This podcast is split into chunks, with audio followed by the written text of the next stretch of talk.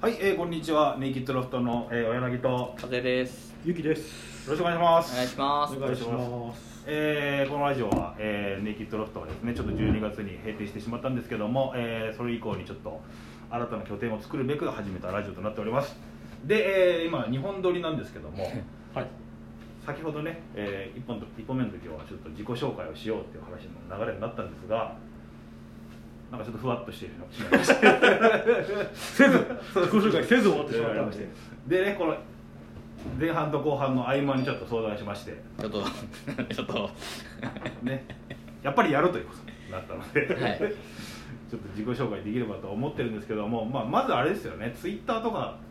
でやるじゃないですかみんな自己紹介とかで難しいですよね自己紹介ツイッターでツイッターの自己紹ツイッターまあまあ SNS とかで自己紹介とする。文面そうそうそうそうロフトで働いてますみたいなそうそうそうそう、はいするときにまあまあ難しいなとは僕も常々思ってるんですけども村木さんラップで自己紹介したことがありますよねあまあだ僕はももともと、まあ、僕からちょっと先にね自己紹介させてもらいますと、はいまあ、僕2006年にロフトプラスワンにまず最初に入りまして長いですねでそうなんですよ すごいめちゃくちゃ15年15年目まあまあまあそうですねでなんとちょっと仕事ができなすぎてですね 1年半ぐらいで一回クビになったんですよでクビになった後ネイキッドロフトにちょっとまたなぜか引き取ってもらいましてまあ辞めたくないですとちょっと泣きつきましてその時は上津さんが引き取ってくれたんですかそうですねあのー沖縄出身の元店長、よくこのラジオのね中でも上津さんの名前出てきますけど そうですね引き取ってもらってでそれ以降、えーずっとネギロフトでバイトしててでちょっと一瞬ロフトブックスっていうところに入ったりもしてたんですけどもまたすぐこうネギとロフトに戻ってきて今があるという状況なんですよねあもうそれが15年もうちょっと薄い自己紹介になっちゃっ15年の長さがねまあラジオの尺もあるのかなた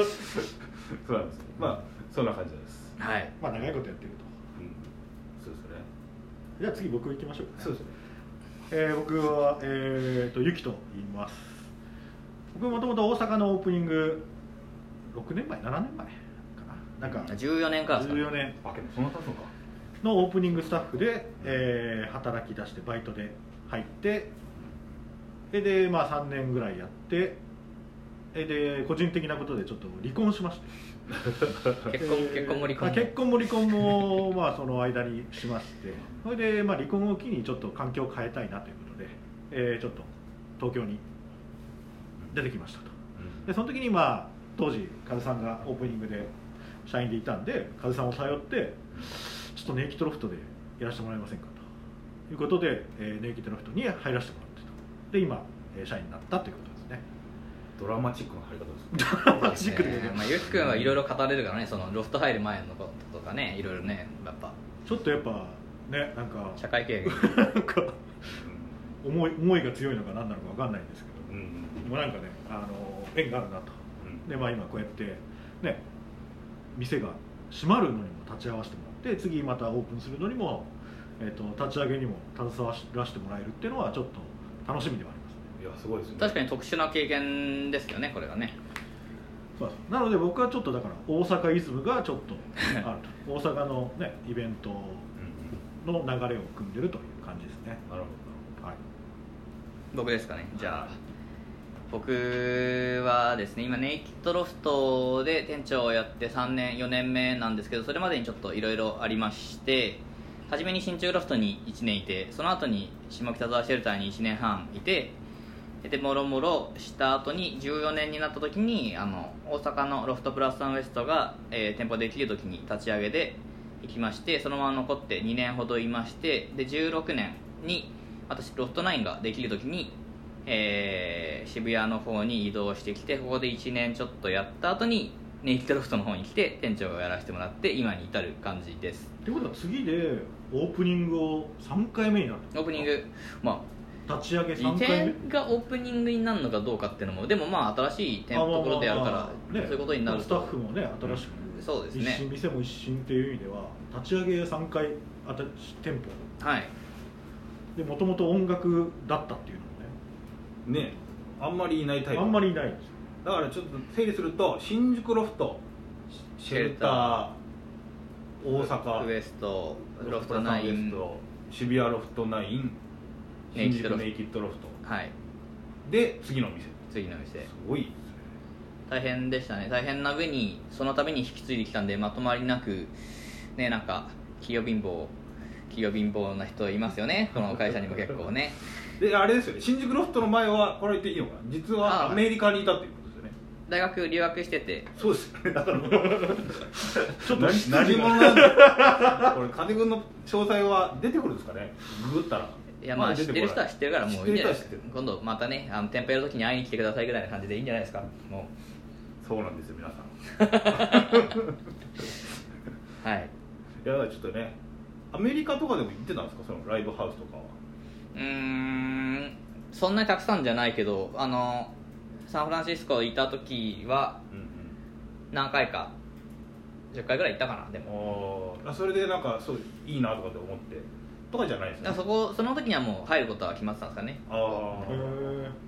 あライブハウスって言わないですもんね向こうはそうですねライブベニューですライねブベニュおーー誰もピンとこないですよライブ海外の人はライブハウスがもっとピンとこないああ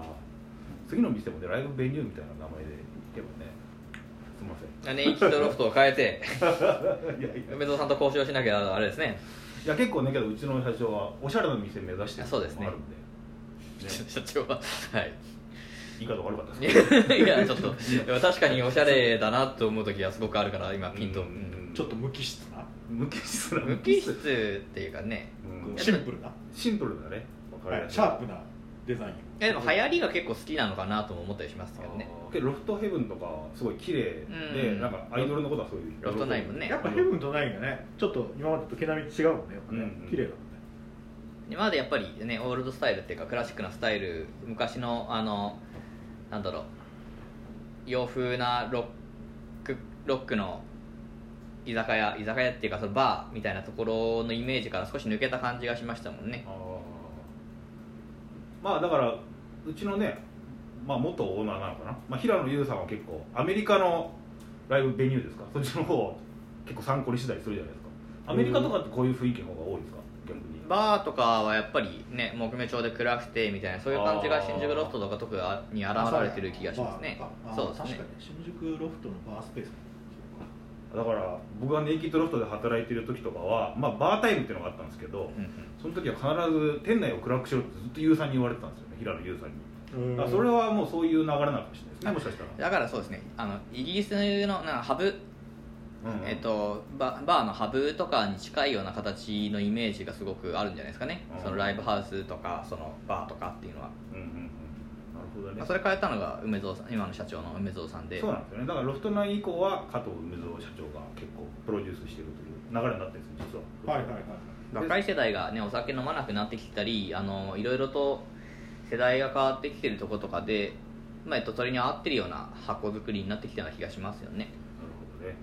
いやだからすごいですよねアメリカからこっちに行く華々しい業績というか、ね、僕とかはクビになってね生きときた 僕らで離婚して離婚して 全然ねちょっと違う離婚してこのままじゃダメだったっていや来たわけですなんかちょっとね過去じゃないですよ 今ですよ今何をしてるかですそう若干ねキャリアに格差ある感じなんです けどそうなんそのキャリアが役立ってるんだったら別にいいんですけどですよねでそれぞれねやっぱイベントの趣味趣向も、うんね、違って、うんまあね、ネキットロフトの昔のい、ね、スケジュール見てもらえればそうですねなんかこうちょっとこうねそれぞれがこう特色出しながら次の店でもやっていくと思いますそうですよねだからまああれですよね僕とユキ君は実は同い年なんですけどもそうなんですもうアラフォーなんですけどはいあれですよね僕が若干左寄りで、まあ、どっちも社会問題系のあのイベント好きはいはいではいはいこれ大丈夫ですかあもちろん大丈夫でど僕はだどっちかっていうと左寄りででユキ君はどっちかって言ったら保守寄りというかすそうですそうですね鹿といえばでぼ僕珍しく逆に言えば僕が珍しいんですねロフトの中であ確かに私的にはそうですよねまあでも最近ちょっとねもうちょっと見てら れないあんまり詳しくは言わないけど見てられないねニュースが多くてもうやっぱりちょっとうんまあまあだから冷静にいろいろなものはもうなんか自分で立場を決めてうんうんなんか行くんじゃなくてやっぱそのつどつどちゃんと自分で判断できるようにしなきゃなとはうんあのなんか最近すごくこ思います、まあ、どっちのタイプのイベントもありますからねいや客観的にそれを見ながら自分の中で判断できる材料をねみ見ていくのはすごくいいことですよねだからね社会問題系とかに興味あるねお客さんとかはどっちが組んでるのかなみたいなね想像すると面白いかもしれないあそうですねあれこれどっちだろうみたいな意外意外だったりそうすそう意るから外意外なね自分の主張をしてるものの方向のイベントだけしか見ない見なかったりすると思うんですけどやっぱりチケット買ってとか見たいイベントだったりっていうのがそういうふうにあるあると思うんですけどうん、うんまあ、その見たくないイベントだったり興味がないものとかを見れるっていうのがすごく勉強になりますよね逆にそうですねだからロフトで働いてるとそこがメリットだよねそのうですねじ自分でチケット買っていくとさやっぱ当然自分が見たいものしか見に行かないけど、うん働いてるから自分がチケットは買わないだろうイベントも、うんまあ、携わってみてうそしたらなんかあの視野が広がるというんうんか、うん、なんかそれを働いてよかったことかなとは思いますなのでまあよかったらねあの新店 舗あのスタッフまあ少人数になるとは思うけどそうなんですこれラジオトークすごい若い層が聞いてるらしいんでなるほどメイン層はやっぱりね芸人さんの時とか結構アクセス数が上がったりするの、まあ、そうみたいなんで、ね、なんか明るい職場ですみたいなねそうですねあのや やばいやつじゃないんですけどちょっとね、うんなんか募集があったら働きたい方がいたらぜひともそうぜひともねそうですねちょいちょいここでも募集をかけていく、まあ、このね飲食ができない状況の中でどんだけスタッフ入れられるかっていうのがすごい今から気がかりですけどねいやーだからね普通ねなんかね結構いっぱい入れてオープニング、ねわちゃわちゃするんですけどイベント強いイベントバーン入れてとかあるんでしょうけど雇ったはいいけど結局ねあの働けないみたいな状況は避けなきゃいけないし去年も相当絞りながらやってて我々だけで回したけど疲れましたもんねなかなかね相当人数はねちょっとさあ少数でやっていかなきゃいけないんでしょうねあと15秒なんで、こんな感じで自己紹介できましたでしょうかはい分かってもらえたと思いますありがとうございますはいそんなことはない本日はどうもありがとうございましたありがとうございましたありがとうございました